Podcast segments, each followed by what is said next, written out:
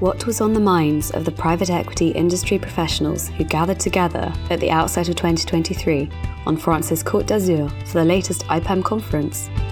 What does this say about the year ahead for the industry? And how are sponsors, advisors, and LPs looking to overcome some of the biggest challenges to fundraising and deal making that they've experienced since the GFC? We'll be discussing all this and more on today's episode of the Unquote Private Equity Podcast.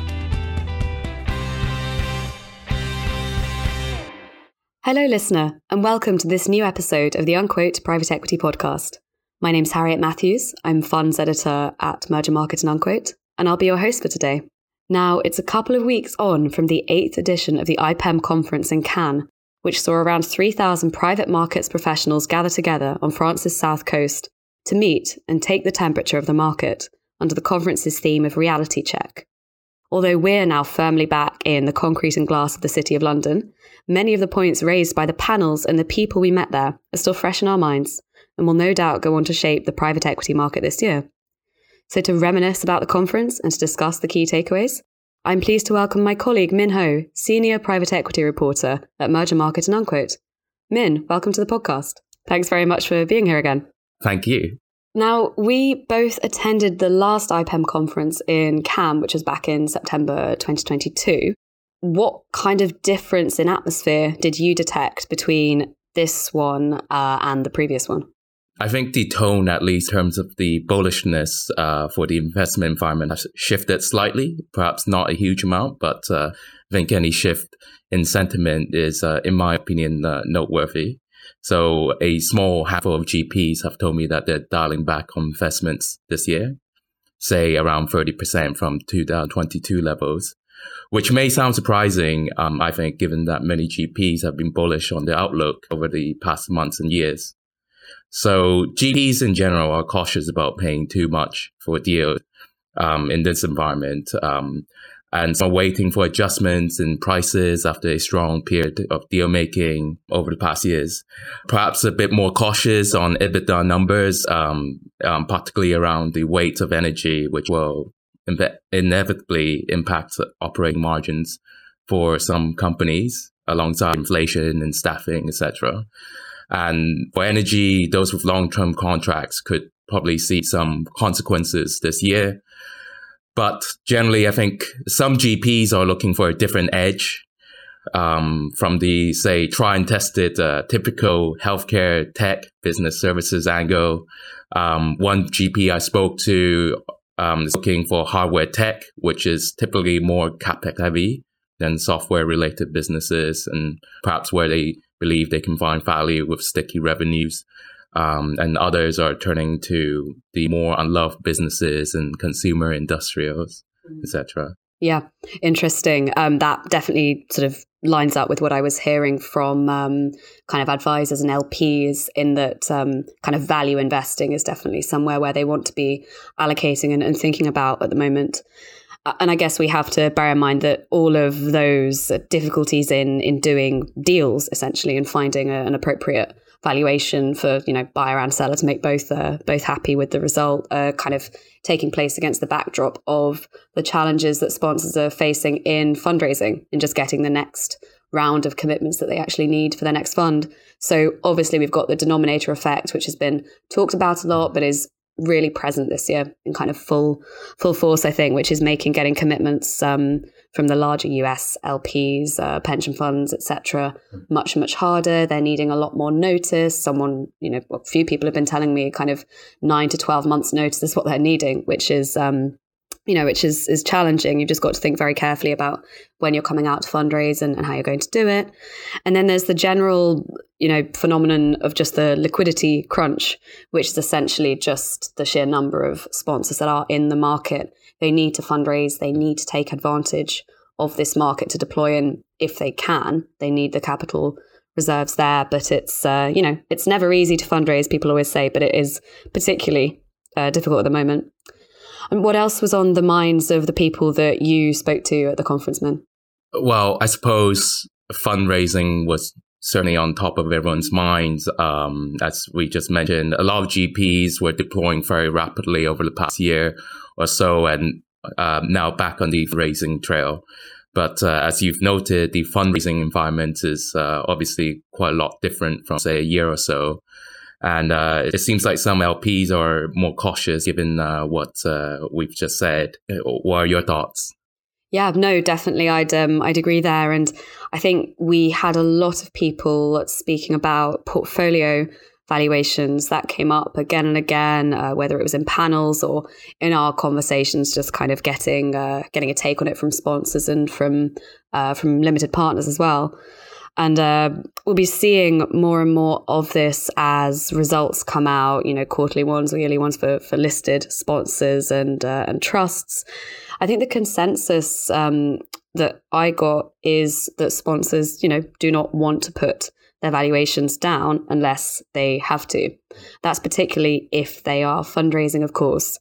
And uh, we've also heard, I think, a few people arguing that private equity itself, in terms of the portfolios that are built, are a bit of a quality filter in terms of the type of companies that they're investing in and their performance. So if they've been performing well, the question is why should they be putting these valuations down? We had one sponsor say to us, you know, the these privately owned companies, they their valuations never rose quite as high as their public, public listed comparables. Why should they fall as low? And it'll be interesting to see how that plays out when it comes to secondaries pricing. So that was definitely on on the minds of, of people because it is a it's a hot uh, it's a hot topic I think and something people are going to need to address um, and going to need to monitor closely just to see how private equity performs essentially in in the current environment. I mean, you know, taking all of this into mm-hmm. account, um, we should try and sort of pick some positives out as well. Um, were there any bright spots, Min, would you say, um, or any indications of when some of these problems we've been uh, mentioning might work themselves out? Yes, I think fundraising from high net worth and sophisticated uh, retail investors have been uh, much talked about. Um, and it seems like it's actually making it, uh, some inroads. Um, so, for example, we cover BlackRock, uh, which is uh, launching two PE products dedicated to retail investors under the uh, ELTIF vehicle uh, this year. Um, and that's on the back of the 1 billion that it raised for the first generation of funds targeting PE and infrastructure um, back in 2018. Yeah. So, and it's already looking into uh, new products for 2025. I was speaking to BlackRock, and it seems like there's been a lot of demand from uh, private banks um, who are asking for these products uh, on behalf of their uh, clients. Um, and I also see, for example, that Eurazeo raised uh, three billion last year for strategies, um, of which 800 million was uh, from retail investors. So there does seem to be uh, bright spots on this front.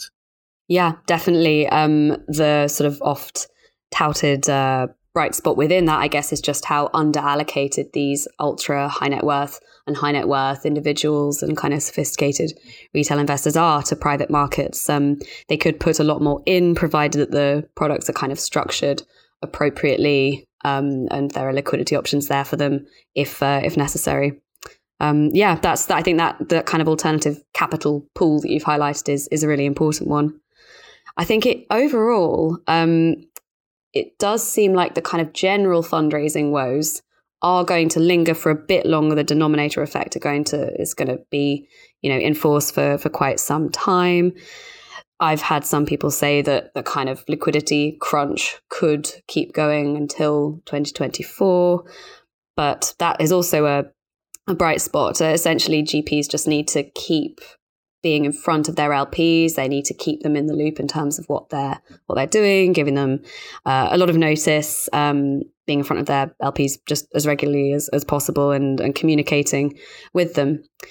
And a, a, bright spot kind of in in that is actually the LPs still really want exposure to certain types of strategies. The ones that come up again and again are impact and actually specialized impact as well, not a kind of broad impact fund, but we've got various people who who've been in the market with very specialized uh, strategies, whether it's you know growth funds looking at climate technology, software and hardware, or anything you know focused on on the ocean or a specific point of biodiversity.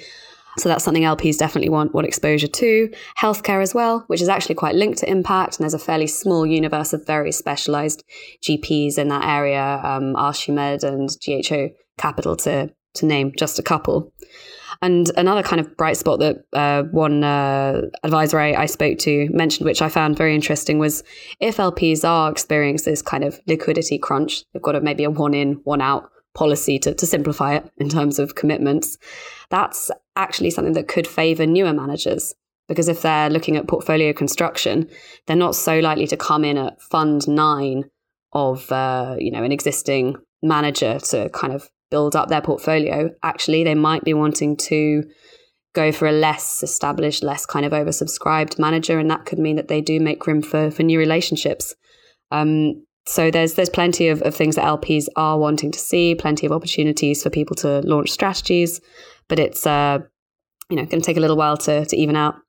And I guess um, that kind of brings us to thinking about the the future and sort of how how this year will play out, say by the time of the next IPEM mm-hmm. conference, which will be in in Paris. Um, what do you think will sort of be the the tone then, Min? I wonder how things might be different um, in September when we're uh, you know a few quarters into the year. Personally, uh, tough call. Uh, I think the environment will be tougher than where we are right now, especially if the stock market takes another leg down, and that's possibly one of the more visible indicator of investor sentiment, perhaps not just on the public market uh, but also perhaps more broadly, including, say, private equity. Um, and beyond that, I, um, it is difficult to measure the effects of uh, quantitative uh, easing, but uh, I wonder what, if any, the end of QE and general hawkishness uh, among central banks could mean for the asset class um, in the years ahead. Um, saying that, as many GPs probably would have noted, um, maybe this is this is a good time. Saying that, and as many GPs may have noted, um, maybe this is probably a good time to consider PE investments uh, with the current set of vintages likely to perform strongly, perhaps uh, akin to 2019, uh, 2009 vintages. Mm. Um, and it's probably a time as well to look into distress funds. Um, I guess we don't need to look further than um, the headline uh, newspaper headlines to see that uh, a lot of companies now are going through difficulties um, because of uh, inflation and um, geopolitics as well. What do you think? Yeah, no, I, I definitely uh, agree. I know we spoke about um, that kind of uh, you know value investing or distressed investing um, in our kind of end of year, looking ahead to 2023 episode not too long ago, and that has been borne out already with certain examples, as you said, in the the start of the start of this year, even.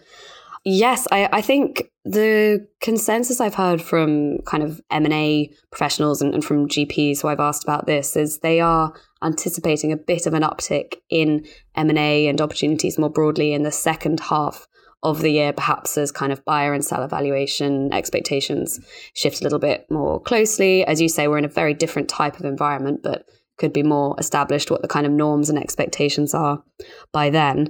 Um, as I said, I don't think the fundraising woes will have eased by then, but equally, just looking at the the start of January, there are some some positive signs. We've seen new European Luxembourg vehicles registered by a couple of uh, you know pretty large brand GPs. We've got Carlyle's latest uh, Europe fund with a, a, Luxembourg vehicle indicating fundraising there. Um, also got a new vehicle from Triton in the form of Triton Fund Six, uh, which I believe was registered in uh, January this year. And in January alone, we've seen final closes from Oakley Capital raising nearly 3 billion. Uh, we've seen Waterland Private Equity raising 3.5 billion euros for their latest flagship fund. And uh, in the US, but with implications for Europe and European LPs, we've seen Dyal Capital Partners announce the final close of their latest GP stakes focused fund. They raised around uh, $12.9 billion for that, I believe.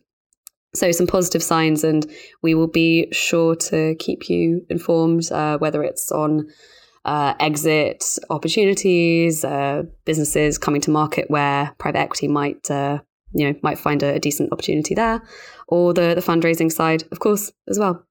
So, thank you, Min, for joining me to discuss uh, all of that. It's great to have you on the podcast again.